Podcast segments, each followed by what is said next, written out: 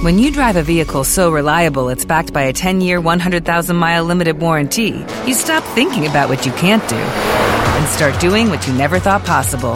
Visit your local Kia dealer today to see what you're capable of in a vehicle that inspires confidence around every corner. Kia, movement that inspires. Call 800 333 4KIA for details. Always drive safely. Limited inventory available. Warranties include 10 year 100,000 mile powertrain and 5 year 60,000 mile basic. Warranties are limited. See retailer for details.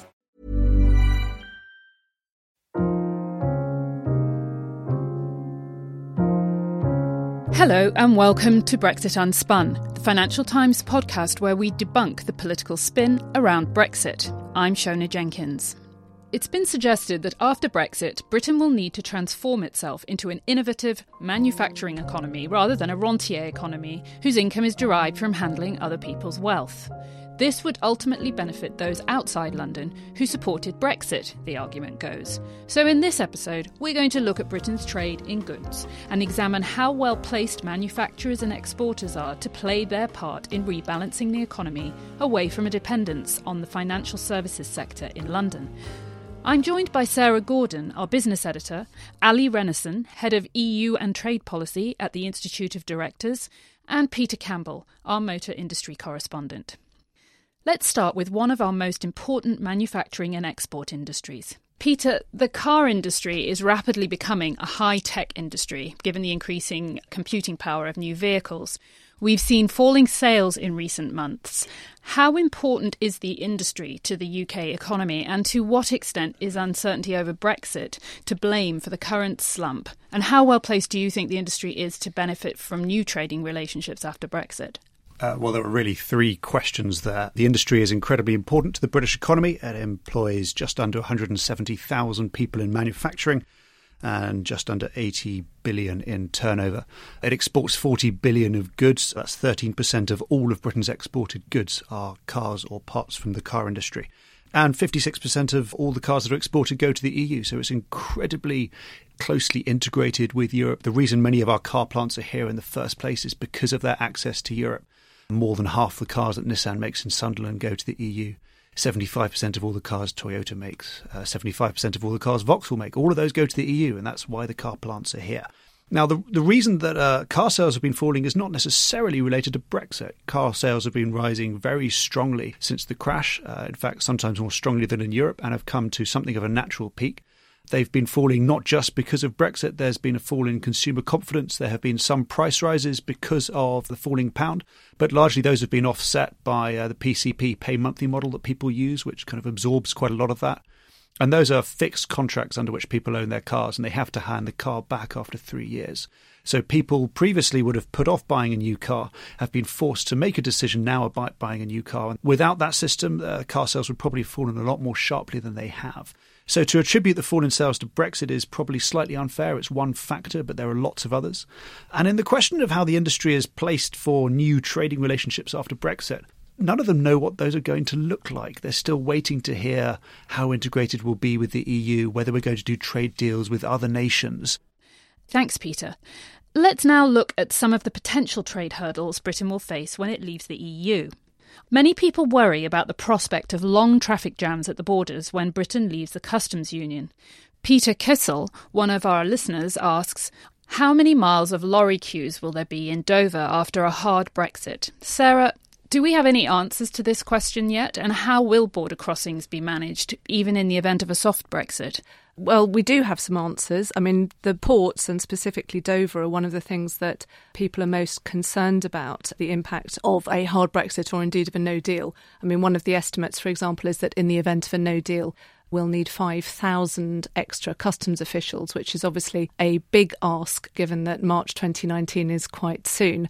But I think just to put some context on it, I mean, we have nearly 5 million heavy goods lorries going from UK ports. More than half of them go through Dover. I think we probably all remember Operation Stack, the um, imaginatively named system whereby when there is a problem at Dover, lorries are parked all the way up on the motorway, the M2 in Kent. But I think that one of the problems that was highlighted by HMRC is that you could have an operation stack not just at Dover, but also at Calais. You know, you could have problems at Calais and at Dover. And one of the estimates was that even in the event of a soft Brexit, if you add time to the processing, I mean, at the moment, if you're an EU lorry, it basically takes you a couple of minutes. You go through Dover, you get on your ferry, you're off. Some of the estimates, if you add two minutes to that customs processing, the queue is 17 miles long, which gets you back to Ashford. Another four minutes takes the queue back to Maidstone, six minutes back to the M25, and eight minutes, and you're up to the Dartford crossing. So I think that gives some estimate of what the potential problems are. I mean, obviously, these are problems that can be addressed. The challenge is, is have we got the necessary resources in place to address them. Number one, have we got a good enough customs system? And there are concerns over the new customs declaration service, which was planned. It's got nothing to do with Brexit, but it is a new technology that's being introduced, and there are big concerns that it's not going to be ready in time for March 2019. HMRC now says it will be, but the National Audit Office raised concerns in the summer that it wouldn't be ready.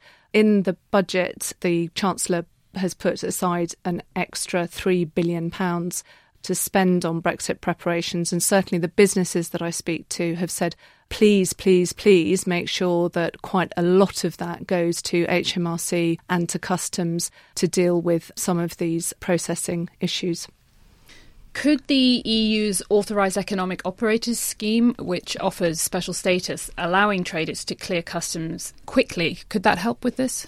It could. I mean, it's a kind of trusted trader scheme. So you need to fulfill certain minimum standards, and then you get a stamp saying that you are an authorised economic operator, and this essentially speeds up your journey through customs and ports. The issue is is that very few UK companies have that status, only just over 600 companies. There are 10 times as many German companies who already have that. I mean, it's one of the very few things that you can actually do as a company to prepare for Brexit, given the still very great unknowns around what kind of deal we'll get in the end. The worry is is that if the rate of application speeds up, it's going to be very difficult for HMRC to process those applications in time for March 2019. I mean, advisors to companies, management consultants say that the normal time is 12 months from beginning the application to getting the status approved. Apparently, that time has now gone up to 18 months, in any case, showing that there is already some pressure on the system. 18 months obviously takes us to D Day. So I think the other thing to think about is that we at the IOD have certainly said that companies should be looking to see whether it's suitable for their business model. And it's interesting that you don't see HMRC really extolling this at the moment and saying, you know, it's in your interest to apply right now. And that is because AEO, and there are different categories of it, is not right for every single business model. And so you have to go through the criteria, which I won't go into too much detail now, to see if it fits for your company. It's really designed for companies that currently are trading with non EU countries. That's the whole purpose of it. So there's a question mark about if you're applying for it now. The criteria say this is only for companies that are currently in a supply chain with rest of world trade, i.e., not just with the EU. There are about 130,000 companies HMRC have said that only trade with the EU.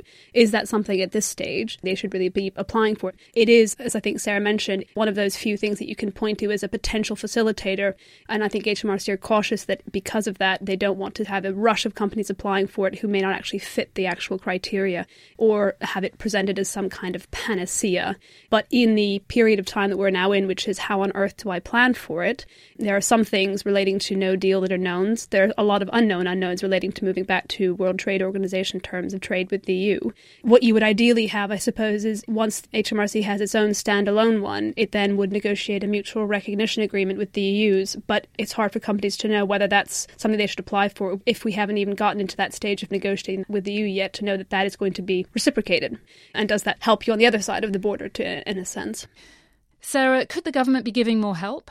It could be telling companies to see whether they are the right companies to be applying for AEO status. And they could also simplify the application process as the Australians have. I mean, at the moment, it's a 17 page application which has some corkers of questions in it. And obviously, it's an onerous process to go through that application, particularly as you say, if it's not the most appropriate one. Yeah. Certainly, we expect HMRC at some point to try and review the processes to simplify the procedure for applying. Having said that, The AEO comes under something called the Union Customs Code, which is, amongst other things, what HMRC are rolling out to replace the current chief system Sarah mentioned.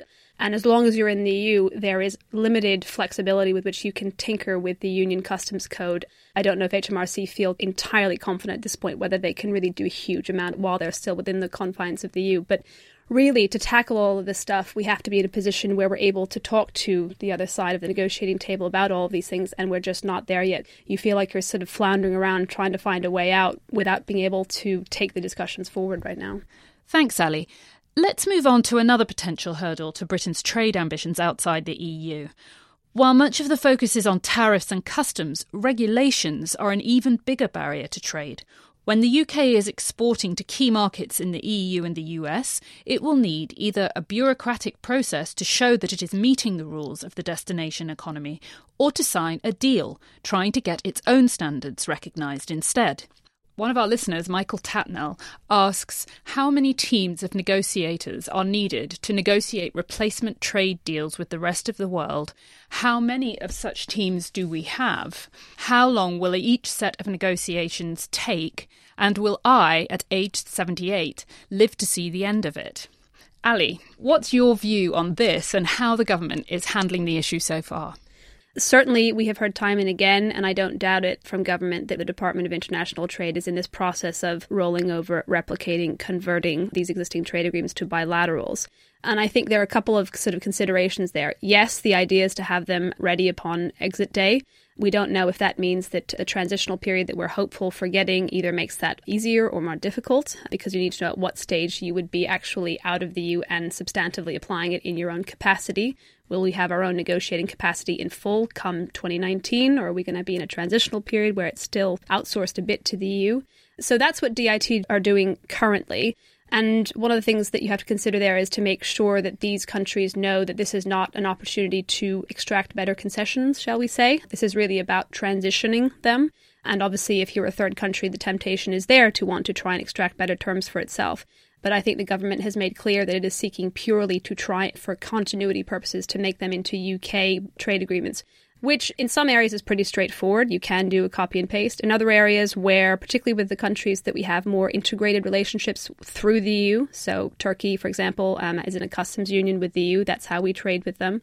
Norway, their relationship with us is brokered through the single market relationship they have with the EU. The more integrated these countries are with the EU in terms of their trade relations, the more difficult it becomes to just do a simple copy and, and paste exercise. But really, I think also, and Liam Fox, the Trade Secretary, has made this point clear, they also sort of need to know where we're going to end up to a certain point as well. Are we going to be in any kind of customs union with the EU or not? Because that changes whether you're going to have things like rules of origin being applied to trade with Turkey or not. Let's not forget, everyone bands around the term free trade agreement like it's going to be an open door for Britain to sell its goods everywhere. People talk about a trade deal with the US, a trade deal with China, where some of our biggest car makers export lots of their cars. But free trade deals if they go wrong, can be absolutely catastrophic for an industry. We saw this in Australia recently, which closed down its last car plant when Holden closed its doors. The reason the Australian car industry died was at least in part due to a free trade deal they signed with Thailand. As a result, cheap Thai made cars flooded the market, and Australia, when they tried to export cars to Thailand, found all these non tariff barriers they hadn't expected because they'd done a free trade deal in a great rush. So when we talk about free trade agreements, they're not necessarily the panacea that they're always held up to be. You have to be very careful when you sign them that you're not accidentally inhibiting your own industry. Allie, what's your view on this? It's interesting. I mean, Australia, for a long time, it didn't follow the path of its neighbour New Zealand. It really did protect its car industry for a very, very long time. Some people have different views about the quality of some of those cars before they opened up to competition in the first place, but I'll leave that one there. So I definitely sort of can see that, I mean, every trade agreement will have winners and losers, and sometimes the effects are more distributed, whereas they can be a little bit more concentrated if you find your job outsourced to a third country. So there is that sort of consideration. I think the UK government has a huge opportunity opportunity in the next at least two years, instead of hurtling down the path of signing the first trade agreement as soon as we're able to come 2019, if we are able to during the transition, instead focuses on really building up public support, figuring out what its strategic priorities are. Is it about negotiating experience with easy, sort of like minded countries that maybe don't deliver a huge amount of economic benefit? New Zealand is pretty open already. Or are we trying to go for the hard ones right away? It's a pretty interesting thing to be able to reconstitute your trade policy from scratch. And obviously, the extent to which you're able to negotiate on lots of these things will depend on where we end up with the EU.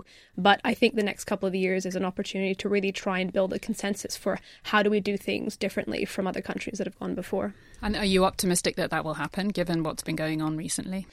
I think it depends on if you're looking at it from the point of view of do I think that we're going to run down and do the first trade agreement with the first country that offers it to us? I mean, right now, DIT is pretty focused on what they call, as I mentioned before, continuity agreements, which may or may not be wrapped up as new trade agreements. They are important for continuity purposes, so their focus is pretty much there. And they are building these sort of working groups that they've talked about with certain key markets. And so at the moment, I think, you know, for all the talk about, oh my gosh, are we going to accept chlorinated chicken from the US? I think the pace of what they're doing at the moment is about right. Let's take another question from one of our listeners. This time it's Paul Entwistle from here in the UK, who wrote in to ask How will we deal with complex value chains such as cars and planes? So I'll start with you, Peter. So the global supply chains for the car industries are incredibly complex. In Britain, we buy more than half all the parts that go into our cars come from the EU.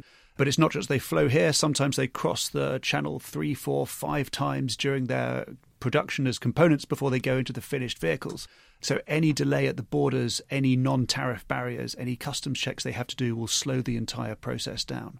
Now, all the car makers in the UK operate just in time delivery and manufacturing processes. This is where parts arrive at the plant on a truck in 10 minute delivery windows, and they're then put onto the car maybe an hour later before the car drives off later that day. So it's incredibly tight operation. Any delay at the border of those parts coming in kind of blows the whole manufacturing process apart. This is what the companies are worried about, not just the tariffs, but about the supply chains.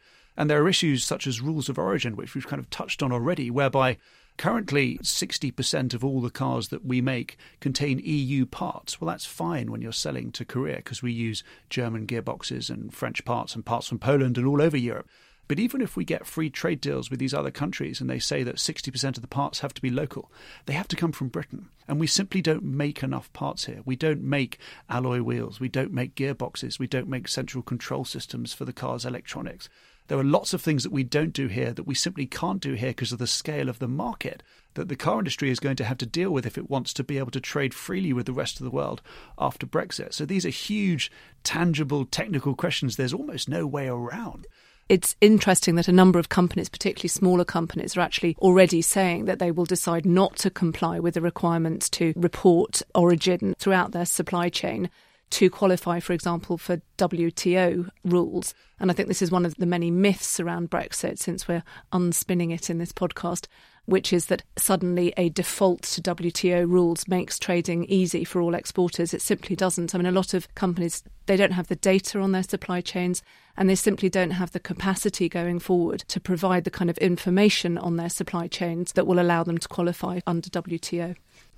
It's interesting in terms of, you know, are there way around things like rules of origin? Yes, but it comes back to your point about how complicated is it to find your way around it. So, without getting into too many technical details, you have these accumulation agreements that allow you effectively, if you have two trading partners, you can say between the UK and the EU, right, we'll have bilateral accumulation, which means that the content produced from an EU country and the content from the UK country can be put together that's more of an issue when you start getting into sort of the Nissans of the world that may have parts sent over from a third country to the UK to be processed and sent to the EU.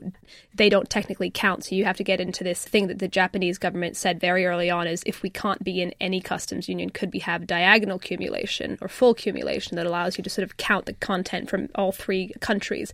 But again, in terms of proving that, that's why you get a lot of discussion about what is the utilization rate for FTAs around rules of origin. It's only about 50, 55% sometimes because people do prefer to pay the tariffs just in terms of time and resource because the cost of working out where all the parts in a car mm. come from is insane because there are 30,000 parts in all the different components that go in. And each of those has come from a different supplier that might be somewhere around the world. So the cost of finding that figure of what percentage of your parts come from the UK is, you're right, sometimes much bigger than the actual tariff itself. Which is why you get, I would say, more loudly than any other part of industry, the automotive industry being very clear they would prefer to be in a customs union for that, amongst other things, sort of non tariff, but sort of related to tariff, but not the actual tariff issue in and of itself. They estimate, I think, for every extra day that a good is stuck in customs, it's about equivalent to about a 2 to 6% tariff. And I think a lot of these things would be potentially surmountable if we had more time to negotiate them. That's the biggest threat, I suppose, that we're up against is how do we make sure not only that we have enough time to negotiate all the details of this new supposedly non-customs union arrangement and then making sure on top of that that once the details are sewn up because a business doesn't plan on the basis of a general framework if there are changes involved such as rules of origin coming in for the first time between the UK and the EU in terms of trade it's okay, once the deal is signed, sealed, and delivered, then I need at least 12 to 18 months to then adjust because it's hard to sort of anticipate what those new rules of origin are going to be. So, given how complicated this is, even for very large companies, how will our small and medium sized enterprises cope with the challenge that they're facing when we leave the EU? I do think, I mean, we just have some data out on this that I was presenting to the Treasury Select Committee, and you do find that the smaller end of the scale, the companies that are only trading with the EU, the SMEs, are less advanced in planning. You do tend to find that pattern emerging. And it's interesting that even though about two thirds of all of our members are looking at some form of contingency planning, uh, was curious to see, well, uh, the rest just think they won't be affected. And when you ask them, about half of them say, well, actually, we just can't plan for this, so we're going to wait. So my biggest concern out of all this is that the companies that feel they can't plan and then are hit when the sort of full totality of what changes come into effect. It's not only small companies, is it either? I mean, talking to lots of the advisors, which I do, you know, the lawyers and the management consultants who are advising the multinationals, and they say there's a real spectrum of preparation from financial services at the top, but even, you know, things like some of the larger energy companies and the commodity traders and people like that actually this still isn't really on their radar. Turning to you, Peter, how prepared are the car manufacturers? Well, the car manufacturers themselves are obviously drawing up contingency plans. Many of them have plants all over the world that they could easily divert work to, not tomorrow morning, but over a number of years when the models come up for renewal there's a danger that those cars could just be sent elsewhere where it suddenly becomes cheaper to make them because the car industry is very global. They don't invest on the basis of emotion or flag waving, they invest on the basis of a business case. Currently, the UK has some of the best plants, but that is because of our relationship partly with the EU.